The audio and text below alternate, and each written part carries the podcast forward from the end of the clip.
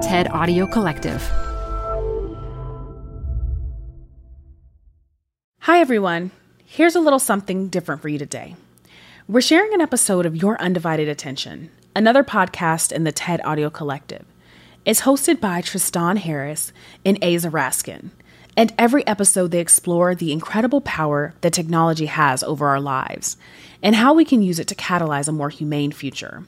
You might have heard Tristan on his Netflix series, but on the show, he goes deeper into these ideas with a wide and fascinating range of guests. Here's an episode we thought you'd enjoy. And if you want more, follow your undivided attention wherever you're listening to this podcast. This show is brought to you by Schwab. With Schwab investing themes, it's easy to invest in ideas you believe in, like artificial intelligence, big data, robotic revolution, and more. Choose from over 40 themes. Buy as is or customize the stocks in a theme to fit your goals. Learn more at schwab.com slash thematic investing.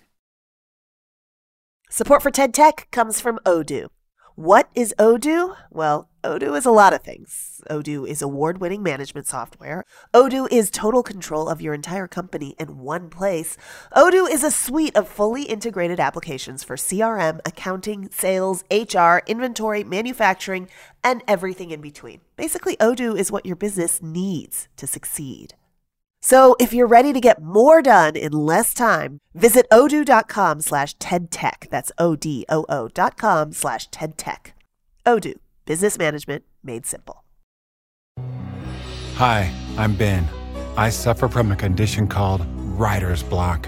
It strikes when I'm at work. That's why I choose Canva Magic Write. It works fast, generating texts in seconds, thanks to AI. Common side effects include increased productivity, compliments from coworkers, feelings of satisfaction. Now I can say bye bye to writer's block. Ask your boss if Canva Magic Write is right for you at canva.com, designed for work. Canva. Hackers and cybercriminals have always held this kind of special fascination. Obviously, I can't tell you too much about what I do. It's a game. Who's the best hacker? And I was like, well, this is child's play. I'm Dina Temple Raston, and on the Click Here podcast, you'll meet them and the people trying to stop them. We're not afraid of the attack. We're afraid of the creativity and the intelligence of the human being behind it. Click Here stories about the people making and breaking our digital world. AI machines, satellite, engine ignition, click here, and liftoff. Click Here every Tuesday and Friday, wherever you get your podcasts.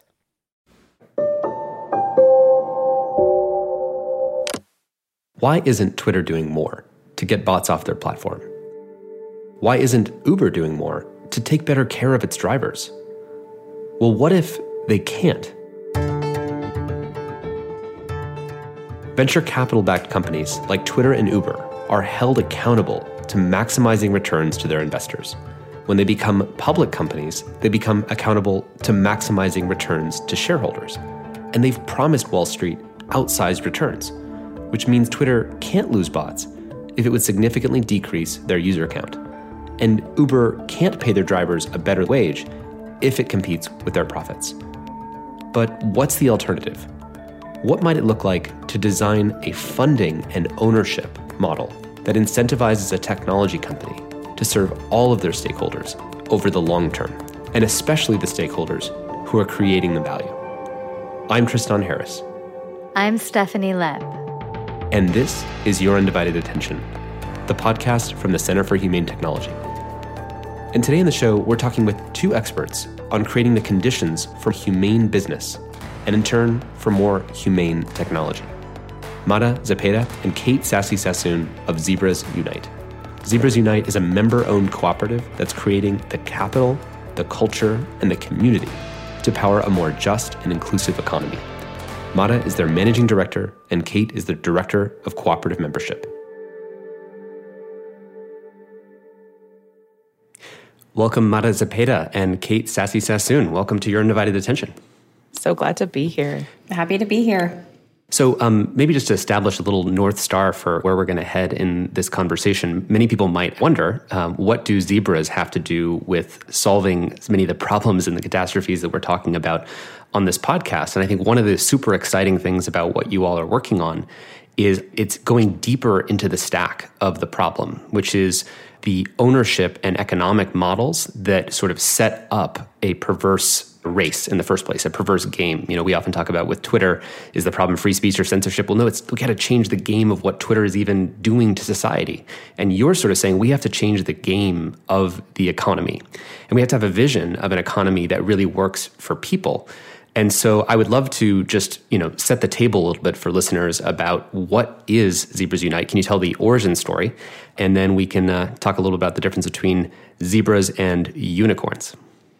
Sure, I can take that. We're very happy to be here. Um, so, Zebras Unite was founded with four women founders. All of us were building our own products, and we were told that we had to incorporate as a Delaware C Corp, we had to create a company, and then we had to play the Silicon Valley game. And as we started to do this back in 2017, what we were noticing is that the structure really incentivized certain outcomes, as we all know about scale and user acquisition, growth at all costs, and making sure that you create as many profits as possible for investors. And so, what we realized and what we published in our manifesto, Zebras Fix What Unicorns Break, is that the business model is the message. So we believe that the foundational piece to address and interrogate is the business model of these companies. So we proposed an alternative called the Zebra. Um, and really, the features of a Zebra are that it is more about mutualism, shared prosperity. What we were seeing was many of these founders were interested in quality over quantity, and they were really interested in multi stakeholder solutions. So, how might their companies not just serve to make investors very well? Wealthy, but to also benefit the user base and the community that has created value. So we set that up in opposition to the Silicon Valley unicorn. Actually, maybe it's good just to explain what is a Silicon Valley unicorn. Not everyone might be familiar with that term, but just you, you want to say what in contrast, what is a unicorn that is typically desired in Silicon Valley? Yeah, so companies that um, Center for Humane Technology oftentimes refers to and speak about are Silicon Valley unicorns. These are tech companies that are valued at more than a billion dollars. And by and large, they're taking what's called venture capital, which is very high risk capital, in order to provide completely outsized returns. If you were to invest a dollar, what you're looking for is $100 or $1,000 or a million dollars. And so, in effect, the type of scale that the social dilemma and CHT has spoken about so beautifully is really that's a mechanism of a Silicon Valley unicorn company. In order to have that type of company, you need to reach that type of scale. And so, Silicon Valley unicorn companies are valued at over a billion dollars. They're laser focused on user acquisition. They tend to have pretty dubious revenue models like advertising because those users are not going to be paying for the services by and large. And so you end up creating a whole system of perverse incentives that we're seeing play out over and over again. Um, so that's kind of what a, a, unicorn is. And there's a massive amount of capital in the market that's available for these types of unicorn companies. And what we are advocating for is that we need many different other types of capital experiments to incentivize other types of behavior. So, obviously, many listeners of this podcast, um, when we talk about the problems of social media, misinformation, addiction, fake news, uh, people don't necessarily say, well, why would the funding model the venture capital that built Facebook or Twitter in the first place, why would that have something to do with the problems that we're seeing? So, do you want to talk about how the venture capital, the, the capital that funds this, um, drives some of these problems? Because I think that'll set the stage for how new ownership and new governance structures can get us out of it. Sure, I'll do my best. So, technology companies don't have collateral. In order to start this, maybe let's just think about if you were to buy a house or if you were to buy a car. If you buy a house, if you buy a car, generally you have a mortgage or you have an auto loan. And so that thing has behind it a piece of collateral, which is called your house and it's called your car, right? So there's something physical and tangible that you are getting a loan on. The thing about technology is that there's no collateral. There's no, no physical object there, right? There's just a bunch of bits flying through the ether. I have my computer, but that's not the collateral of my business. And so as you started to have technology companies, you had to have capital that would be able to capitalize these companies that were very risky. Who knew if a bunch of bits on the internet was going to add up to anything profitable? And so that high risk capital is called venture capital.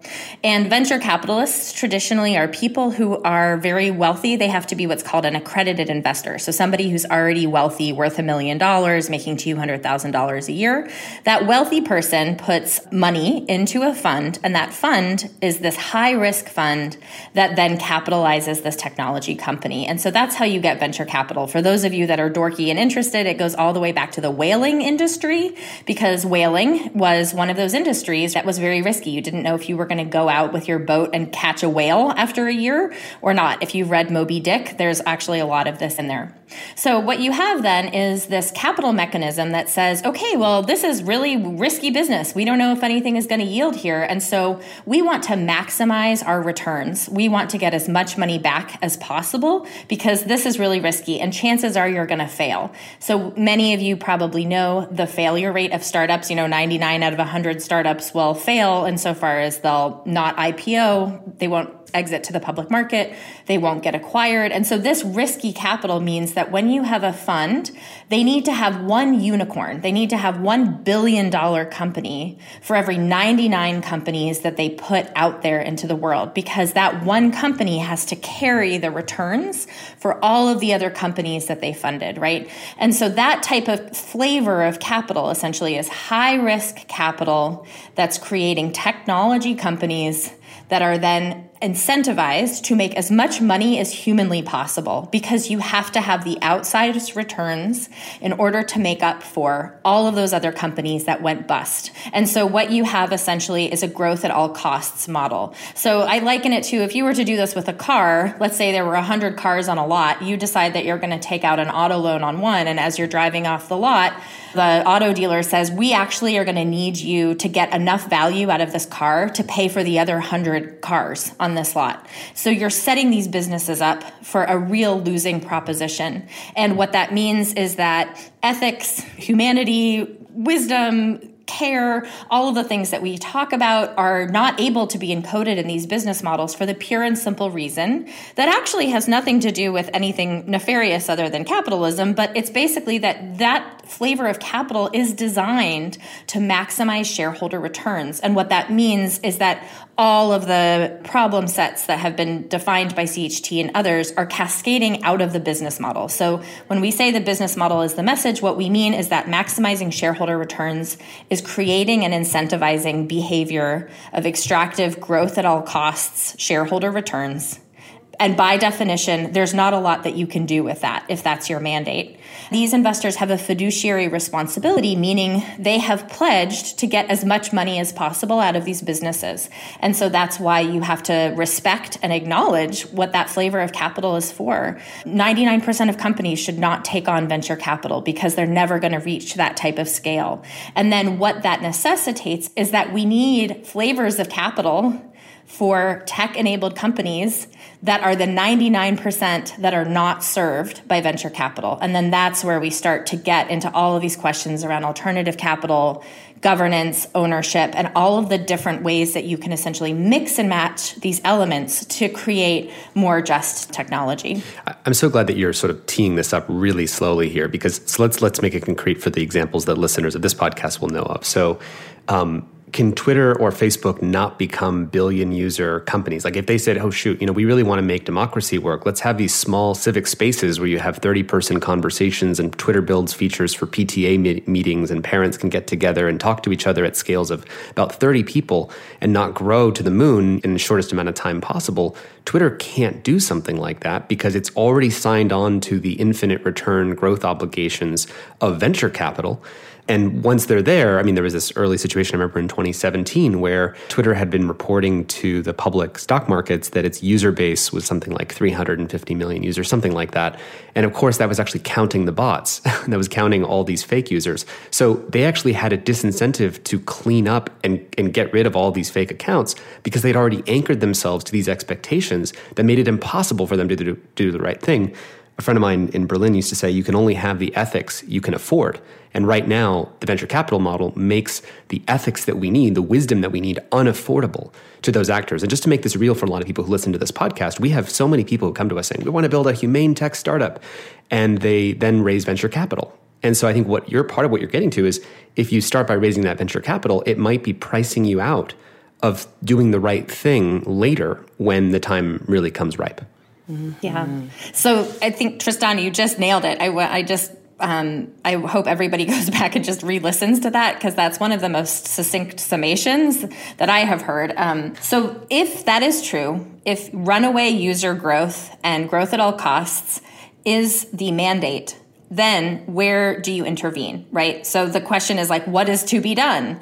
And there's a lot of hypotheses about that. We can talk about regulation. We can talk about training technologists around different types of practices.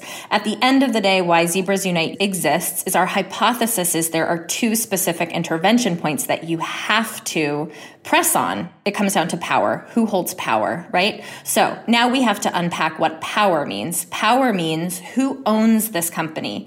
There is no better example than what we are living through right now with Elon Musk choosing to purchase Twitter and essentially taking that asset out of the public market and saying, I own Twitter. A bunch of private equity um, firms own Twitter, right? Who owns something gives them power over the decision making processes of how that company behaves right? And similarly, governance. Who is on the board? Who is making decisions? You'll recall that Elon Musk was first invited to potentially be on the board of Twitter. And so you look at examples, um, you know, Nathan Schneider had proposed many years ago that Twitter's user base itself own and govern Twitter. And so, what would it look like if the users themselves purchased shares and then the users themselves created the governance structure and then those users could in turn embark on a great democratic decision making process of what content should we moderate who should be on here should trump be on here or not. So really foundationally what we are driving home is that in order to change behavior you have to change who has power. And in order to change who has power you have to look at who creates the value and so platforms like twitter where they have users that are creating the value are most obviously the people that you might wish to consult from an ownership and governance perspective. And Sassy, I'll kick it to you there because I know that this is now where principles, age old principles. We do not need to reinvent any wheels here. Age old principles of cooperative economics now come into play. And so rather than us saying the sky is falling, what are we going to do? We can actually learn from this wisdom base that Sassy knows and holds and has been a part of establishing in order to inform how we might help these, these tech enabled companies.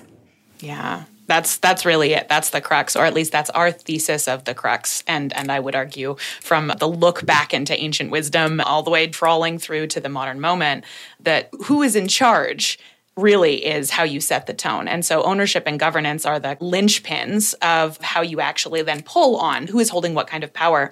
Um, you know, the modern cooperative moment, one of the articulations of that was the these these amazing folks who basically had the exact same response to essentially their town. There was a company town. Venture capital essentially had captured their entire economic chain. They were living in company housing. They were shopping at the company store. And they just decided to take back economic power by instead of shopping at the company store, pooling their funds, buying a big sack of grain, and then creating essentially a modern consumer cooperative. That is not to say they were the first ones to think about it. This is literally as old as humanity, as you can look at almost any indigenous culture and see that those through lines are really present and rich and encoded in tradition. And what, what, what town was this? The the company town? Just to ground this example. Oh, that, that was the those folks were the Rochdale pioneers. Mm. And when when was this? Um, they were. I think it was 18, I want to say it's 1846 or 1864. It was 1844. But um, yeah, so the the Rochdale pioneers are kind of cited as the articulators of the modern mm. cooperative movement and the modern cooperative experiment. It's really just that that principle of wait a second, what if we took back, if we were the ones who are creating a value, in that case, they were the workers of a textile town, right? So they were behind the giant engine that was the British textile industry based on their colonial exports and imports and the really deep wisdom of textiles, right? It's an ancient tradition in, in the British Isles they were like, actually, we're creating the value here. Why don't we have some share in that? Um, let's just start doing that. And I think that's one of the lessons that Zebras is bringing is you can just start doing this together. You can start coming together and creating our own economy by refusing to go down the venture capital route and turning to each other. And if it's if we're 99% of the companies out there that are not well served by this capital, that's some critical mass. That is that is an economic scale in terms of being able to pool together for those kinds of capital that are not playing the venture capital game and are not able to play in that arena. There's a wealth of really incredible companies hungry for your investment and giving you some returns, just not 10x returns. I mean, I would love to do the thought experiment with Twitter. Like, really do the thought experiment. I mean, what would it actually mm-hmm. look like to shift to cooperative ownership and governance of Twitter?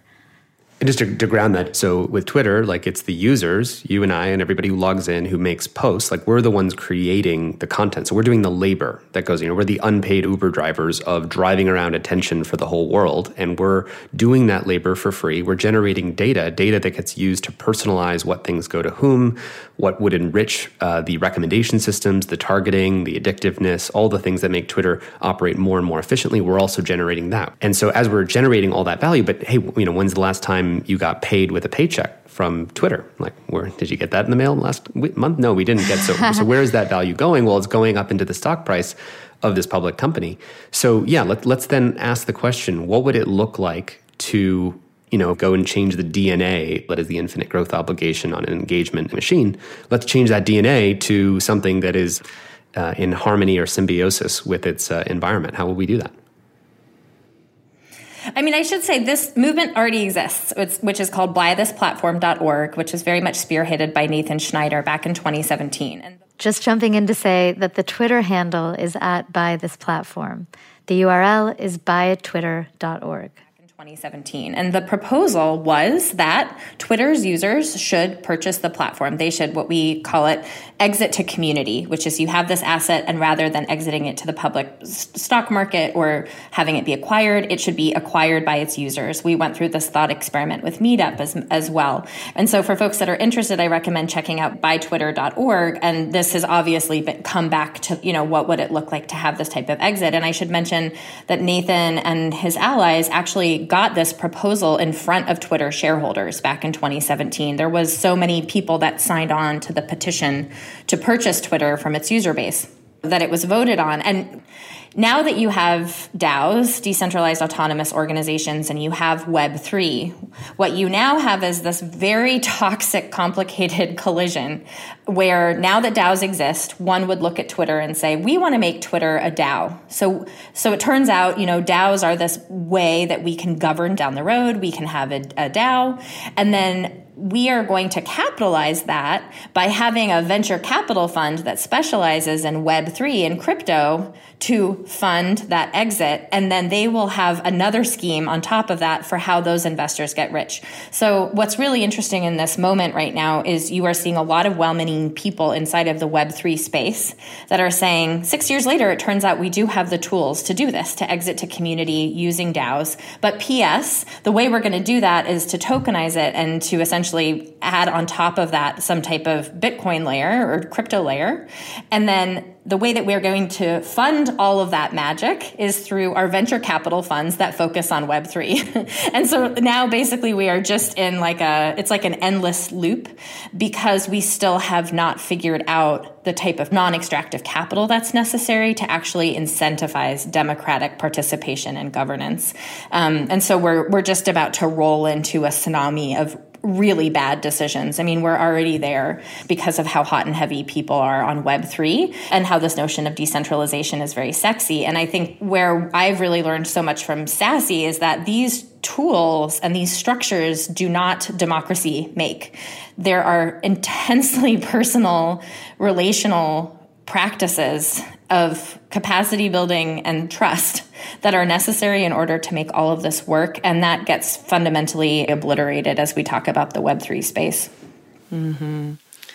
Yeah, uh, to, to kind of drill into that experiment, like to paraphrase Churchill, democracy is absolutely the worst system except for literally every other one, right? So that having a way to actually govern these things um, is it is a challenging scenario, right? Like how how do you democratically govern an organization at the scale of Twitter? Like what would that look like?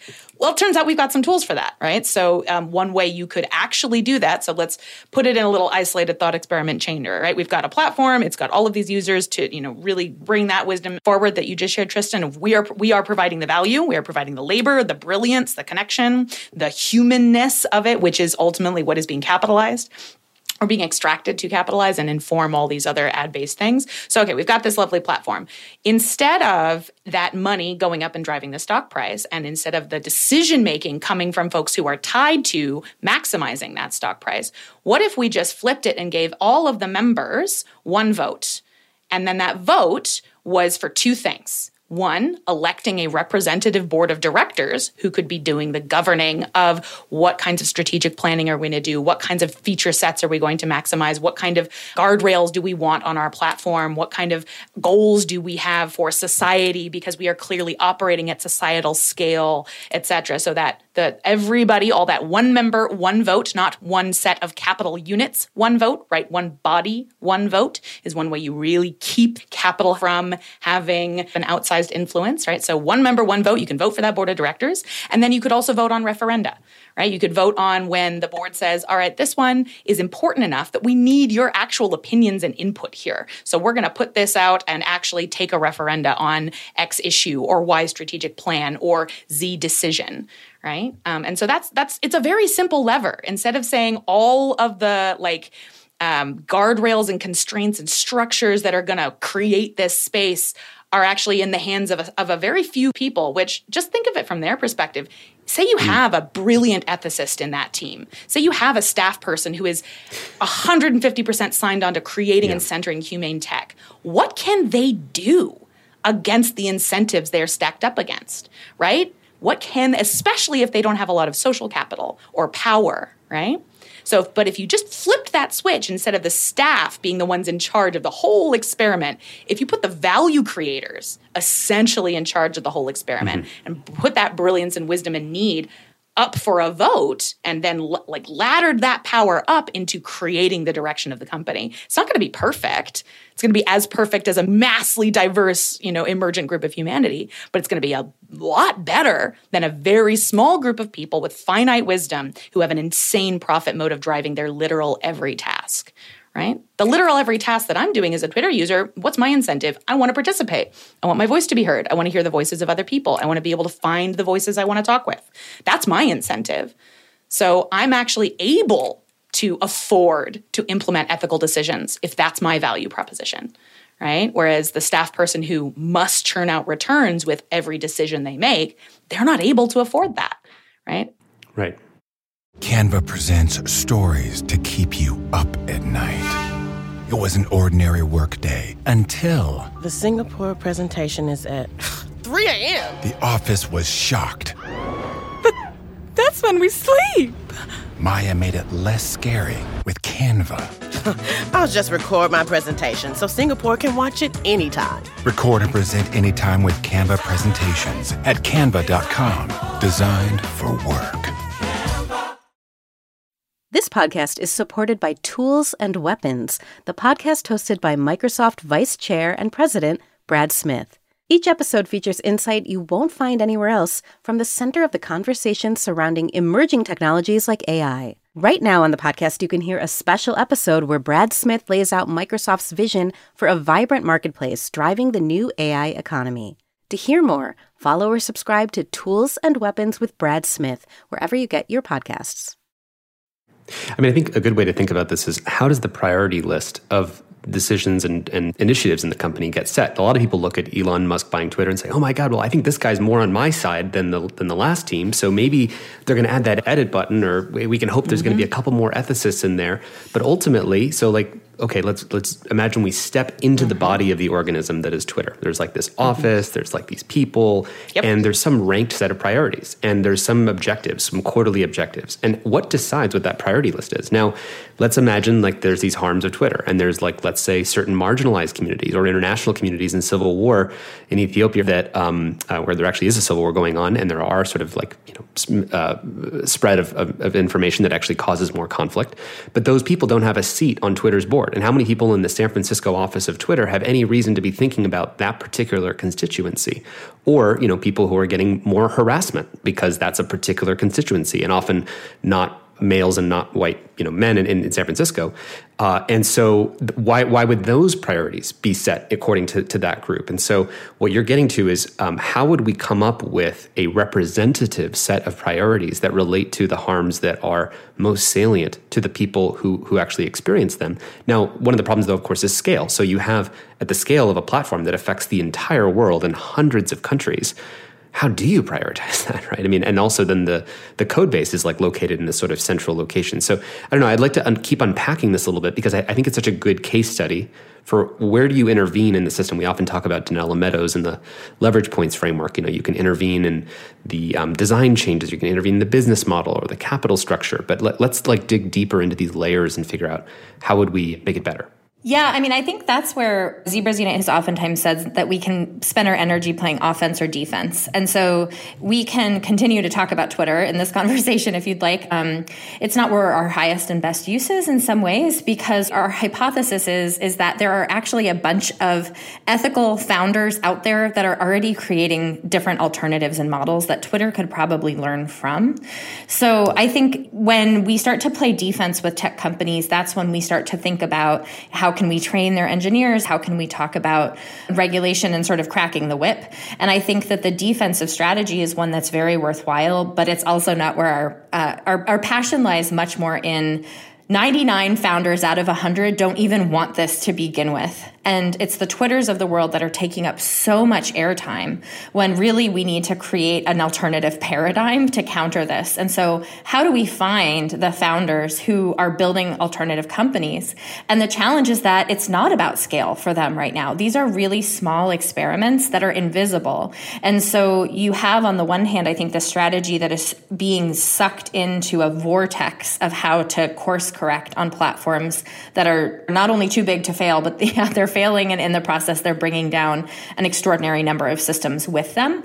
And then where i think our movement was born from and what we really try to focus on and believe is the other founders out there that are wishing to proactively at the jump design companies that have alternative ownership and governance that are seeking alternative capital so they can make different choices are the types of companies that we need to start investing in and that we need to start surfacing um, and I should also say that what's interesting is in 2019, this was kind of under the radar, but Business Roundtable, which is you know some of the top Fortune 500 CEOs, really those types of companies are at least in word, if not in action, along for the ride of recognizing multiple stakeholders in companies. And so, for those of you that weren't following, this notion essentially that rather than the mandate of a corporation being solely to maximize shareholder returns, they then began to consider other shareholders, including workers and suppliers and the environment and communities. That's a great place to actually start to have a, a really rich conversation with those 181 Fortune 500 companies on the stock market that are saying, okay, we recognize that we have to start to do things differently. And so rather than kind of like force the issue down the throats of technocratic billionaires, there are so much opportunity that exists. Know, you know, is international. So you look to all sorts of other countries that have figured this out. And I think that's where there's a lot of really rich experiments to learn from.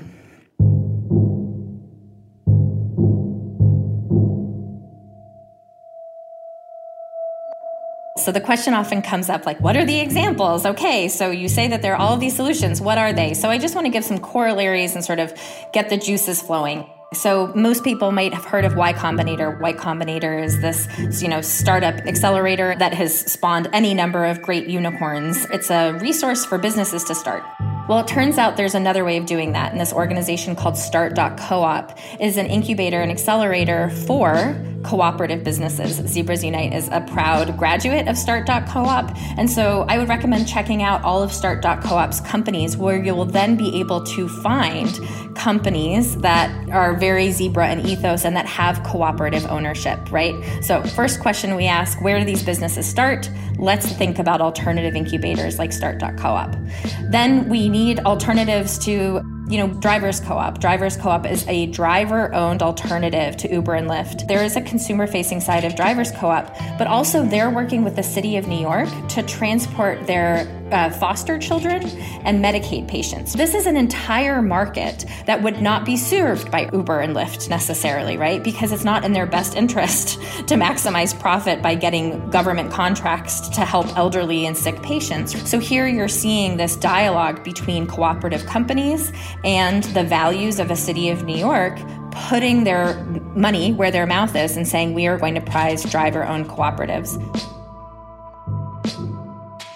You look at things like the matriarch fund, and when you think about capital, how are we going to create alternative forms of capital? The matriarch fund is a character based lending program. Why that is so important is because when we spoke about venture capital, the thing that we didn't speak about is lending, commercial lending. Lending requires collateral. And so, why it is that you have such small numbers of women and people of color receive loans, someone would then, if someone were to hear about venture capital, the natural thing that they they would say is like they should just go out and get a loan. Well, you can't get a loan unless you have credit and collateral. And so something like the Matriarch Fund is essentially reimagining the measures that we use of credit worthiness and talking about people's character. It's talking about people's involvement in the community. And so what you have is character-based loan programs that are essentially coming out to fill that gap. So that's an example of a capital instrument. And then when you think about Zebras Unite, we have 30 chapters around the world. And if you look at a chapter like Japan as an example, our chapter in Tokyo has now raised over a million dollars for zebra companies in Japan. And what they are prioritizing that's culturally important to them is companies that are over a century old. You have many companies in Japan that have stood the test of time that are over 100 years old. And so that fund is trying to say we want to incentivize the creation of those types of companies, right? And so the fund that they are raising is specifically focused on century old companies of the next generation you have our chapter in Berlin as an example, where there in Berlin, the middle class was very much built by family owned companies. So that's what their lens is. How do we incentivize and create more family owned companies that are really building up a middle class? I can't fail to mention what is going on in India right now with groups like the Business of Handmade, where they are pointing to the 200 million artisans, many of them women in that country, and many of whom have created essentially co ops and practices of how to work together through this notion of community and commerce. So we can look to their research report on the business of handmade to better understand these corporate structures that are coming out of India. So all over the world, you have these in- incredible proliferation of experiments. It, it, it just really speaks to the fact that each one of these solutions is going to be completely culturally specific. One thing I'd spoken about earlier is when Meetup was up for sale after WeWork was trying to offload it, we did a thought experiment where we reached out to Meetup and said, We want to acquire Meetup with the goal of exiting it to community. And through some crazy series of events, we got oddly close to looking into acquiring Meetup. And we actually found some investors that were interested. And you can imagine, of course, this asset that has been built up by all the hosts of Meetup, the users of Meetup, it would be such a clear asset to try and exit to community on. And the really interesting challenges were, in fact, not capital, it was there were not a lot of operators or executives or people that we could find who would have the tolerance for the incredibly messy experience of what it would be like to exit that company to its community, right? There are so many. How do you tell people that they're now shareholders? How do you educate them? How do you go through that type of conversion into user ownership, into employee ownership? And so, what's interesting is actually a lot of the failure is not a failure of imagination. It's like a failure of actually having human beings that have the capacity to do these types of exits, to support these types of tech companies. It's kind of like playing whack a mole. it's just like you solve the capital thing and then you realize that you can't find a CEO who could do a conversion and then you find the CEO who can do a conversion and you know it's it's just as it's it's really interesting how systemic it is. And so and to add a social media zebra, um, you know, I think like one example is Hylo. Um, so Hylo is a is a cooperative platform that's being developed that's really focused on these platforms need to be serving a greater purpose, and these platforms can actually help to create the infrastructure of ownership and governance, so that we can start to vote, we can start to take stakeholder votes, we can start to have tokenization, we can start to have patronage, right? How do we take a lot of these principles of co-ops and then bring them online? And so Hylo is an example. Another example is Social Roots. Social Roots is another co op tech company that's very much focused essentially you know what you're going to hear me advocate for with zebra tech companies or tech enabled companies is a lot of what the verb is that's going to need to get done on those platforms is decision making right it is the expression of ownership and governance that's going to have to start to take place because those are the highest stakes activities has an exit to community ever been done? I mean, there are many different smaller scale exits to community that have been done where one example is PixelSpoke in Portland, Oregon, which is a marketing agency that was owned by one owner. And then over the course of time, the company was then sold to employees. So, yeah, I mean, I think in this space, we're trying to take the best practices that we've learned from employee ownership conversions and map those onto what it would look like to exit to user communities. And there aren't a lot of those that have been done at scale. So it's a it's a place that, that deserves a lot of experimentation, I think. And I've heard your co-founder Jennifer Brandel articulate this as like instead of convincing the power holders to let go of their power, create new sources of power, right? But then the next question becomes, okay, so how do you, how, how does one build zebras or an ecosystem conducive to the success of zebras without getting killed by unicorns? How do we envision this, this transition? The transition is hospicing out the old, first of all. So I don't think we can talk about this without talking about Margaret Wheatley's two loop theory, which is like this notion of patriarchy and power and domination and control and scale and growth at all costs is dying because it's killing us and our planet. For those of you who aren't familiar with Margaret Wheatley's two loop theory, it's a model about organizational transformation. Something is always dying, so something can be reborn. It's a useful way to think about how we might evolve from unicorns to zebras. And so we don't actually even have to worry about the dinosaurs becoming obsolete. It just so happens that they're taking down all of these systems and things that we love with them, which is incredibly grief inducing. And it's, um, it's a, a, tr- a tremendous ex- experience right now to watch all that they are killing in the process. It's like, um, you know, Saturn eating his child. I mean, it's, it's incredibly devastating to watch how you're trying to help these dinosaurs make better decisions. And in that process, Margaret Wheatley describes essentially hospice workers who come in to try to help that death process be not as violent and harmful as what they're making it to be. But in that process, you have new growth that has to start to be created. And that's where the creation of new power comes in. That's where people actually get energized. That's where you find that there's a lot of creativity, common cause, mutual aid, solidarity, people feeling energized, people feeling like they're creative. And so I think where we are focused on at Zebras Unite is first of all culture. So we have to start to tell these different stories of these small experiments that are in the culture that are not getting any airtime. Um, second is community. Those founders feel isolated. They don't know where to turn to. They're looking for business support and recommendations and ways to grow their businesses. And they actually need skills and tools in order to grow those businesses and different types of corporate forms, different types of incorporation documents, you know, all of the plumbing that's necessary to create a business has to be reinvented. And we have to draw on old models in order to do that. And then third is capital. So we need to actually invent new capital instruments, new capital products that are going to serve these types of companies. And the invention of new capital products is not an insignificant task, right? Because it fundamentally comes down to approaching investors, and approaching banks, credit unions, and saying the types of things that you believed to be risky and the types of people who you have traditionally excluded from capital markets, you're going to have to take a chance now, you know, because they are the ones that have the solutions that we have been waiting for. And so, in order to do that, it's creating the type of capital c- products that make them feel comfortable um, and that show that it's really going to meet a need and there's going to be a financial upside that's incredibly important. Um, and I'll just like as even as we are inventing new forms of capital, I would actually say we're transposing uh, in a way because the kinds of capital that we're talking about, right, like community-based capital, patient capital, um, you know, things where we can share risk and so redefine risk in the eyes of those who are holding more, so that we understand that the many is actually less risky than the one, right? All of that is actually just a return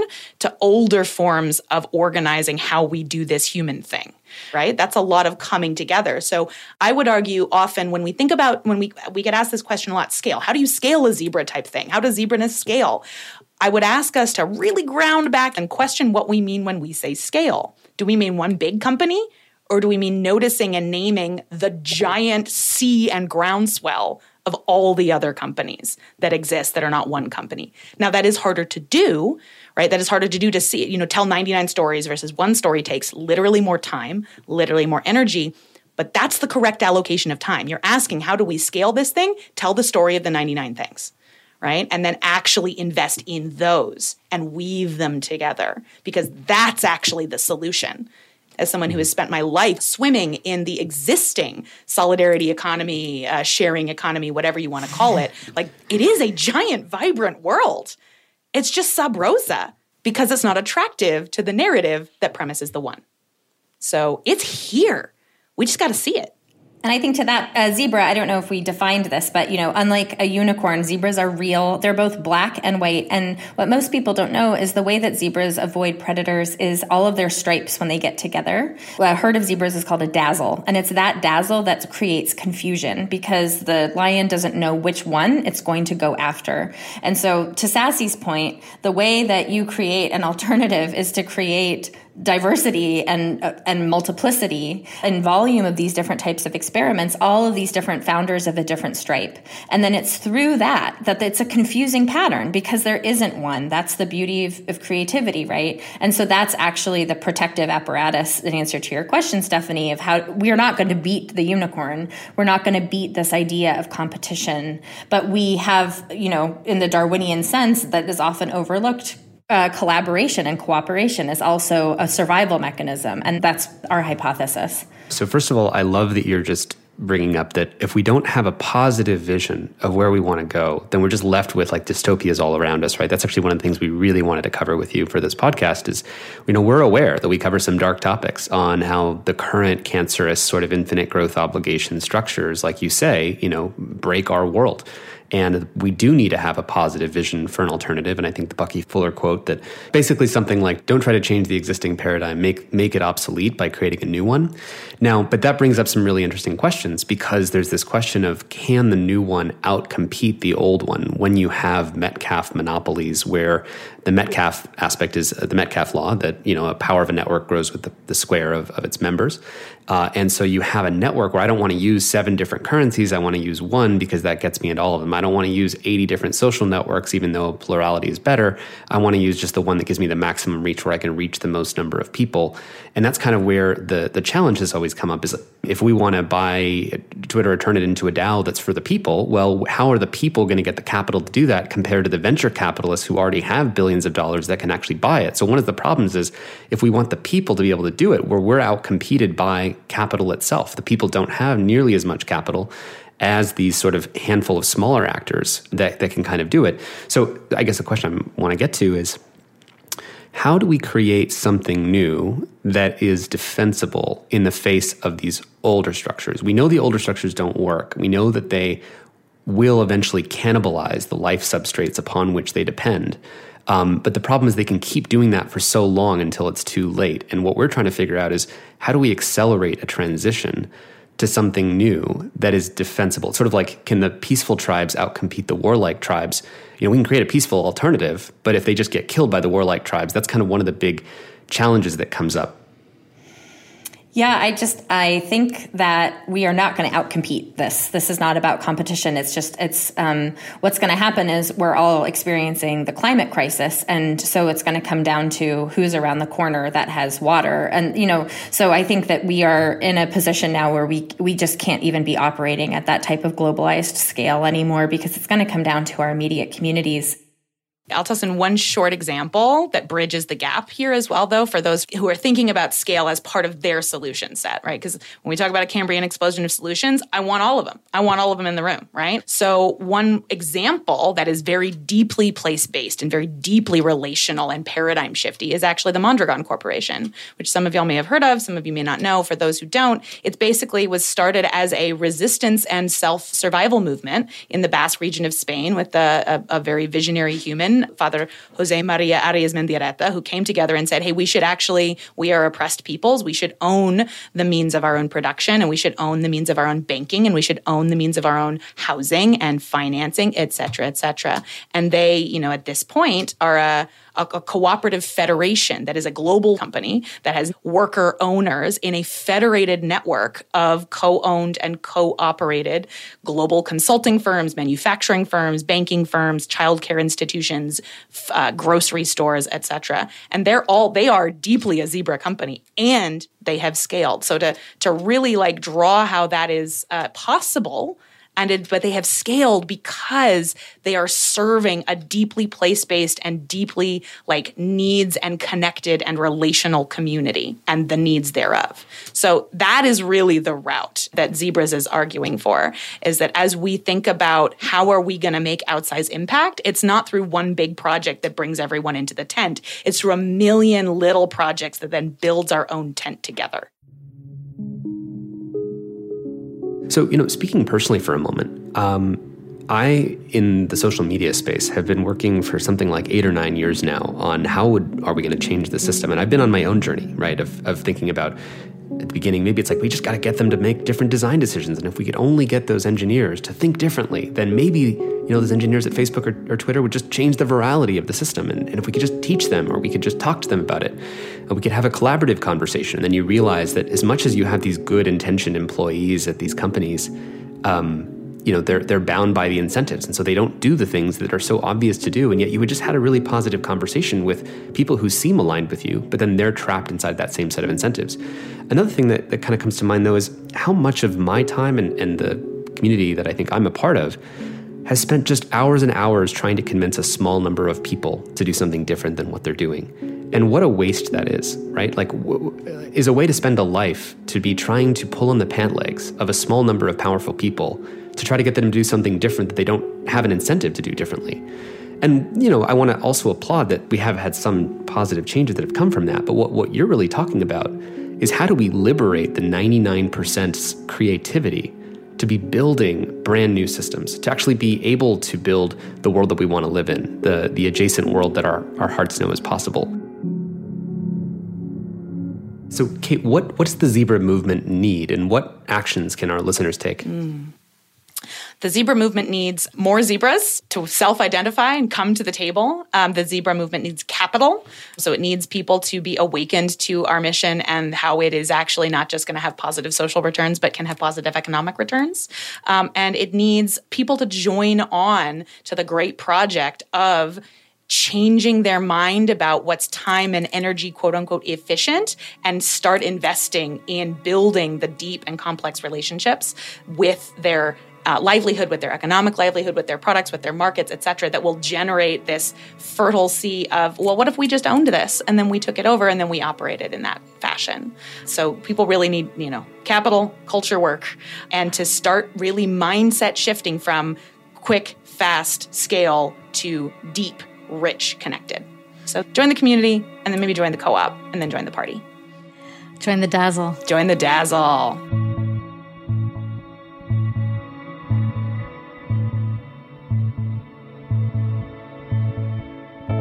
Mara Zepeda is the managing director at Zebras Unite, a member owned cooperative that's creating the capital, culture, and community to power a more just and inclusive economy. She's also a senior consultant and board member at Hearken, which is devoted to helping newsrooms, companies, and organizations meaningfully engage their audiences and communities. Mara is passionate about empowering communities to help each other meet their needs, circulate social capital, and increase economic mobility. Kate Sassy Sassoon is the Director of Cooperative Membership at Zebras Unite and a Zebras Unite founding member. She's also the founder and principal at Sassy Facilitation, supporting cooperative communication. Kate is a lifelong cooperative advocate and is devoted to creating efficient and ethical processes for high impact collaboration. The Zebras Unite Co op serves a community of over 6,000 members in about 30 chapters spread out over six continents. Learn more at zebrasunite.coop. Your Undivided Attention is produced by the Center for Humane Technology, a nonprofit organization working to catalyze a humane future. Our executive producer is Stephanie Lepp. Our senior producer is Julia Scott. Mixing on this episode by Jeff Sudakin. Original music and sound design by Ryan and Hays Holladay, and a special thanks to the whole Center for Humane Technology team for making this podcast possible. You can find show notes, transcripts, and much more at humanetech.com. A very special thanks to our generous lead supporters, including the Omidyar Network, Craig Newmark Philanthropies, and the Evolve Foundation, among many others. And if you made it all the way here, let me give you one more thank you to you for giving us your. You're growing a business and you can't afford to slow down. If anything, you could probably use a few more hours in the day. That's why the most successful growing businesses are working together in Slack. Slack is where work happens, with all your people, data, and information in one AI powered place. Start a call instantly in huddles and ditch cumbersome calendar invites. Or build an automation with Workflow Builder to take routine tasks off your plate, no coding required. Grow your business in Slack. Visit slack.com to get started.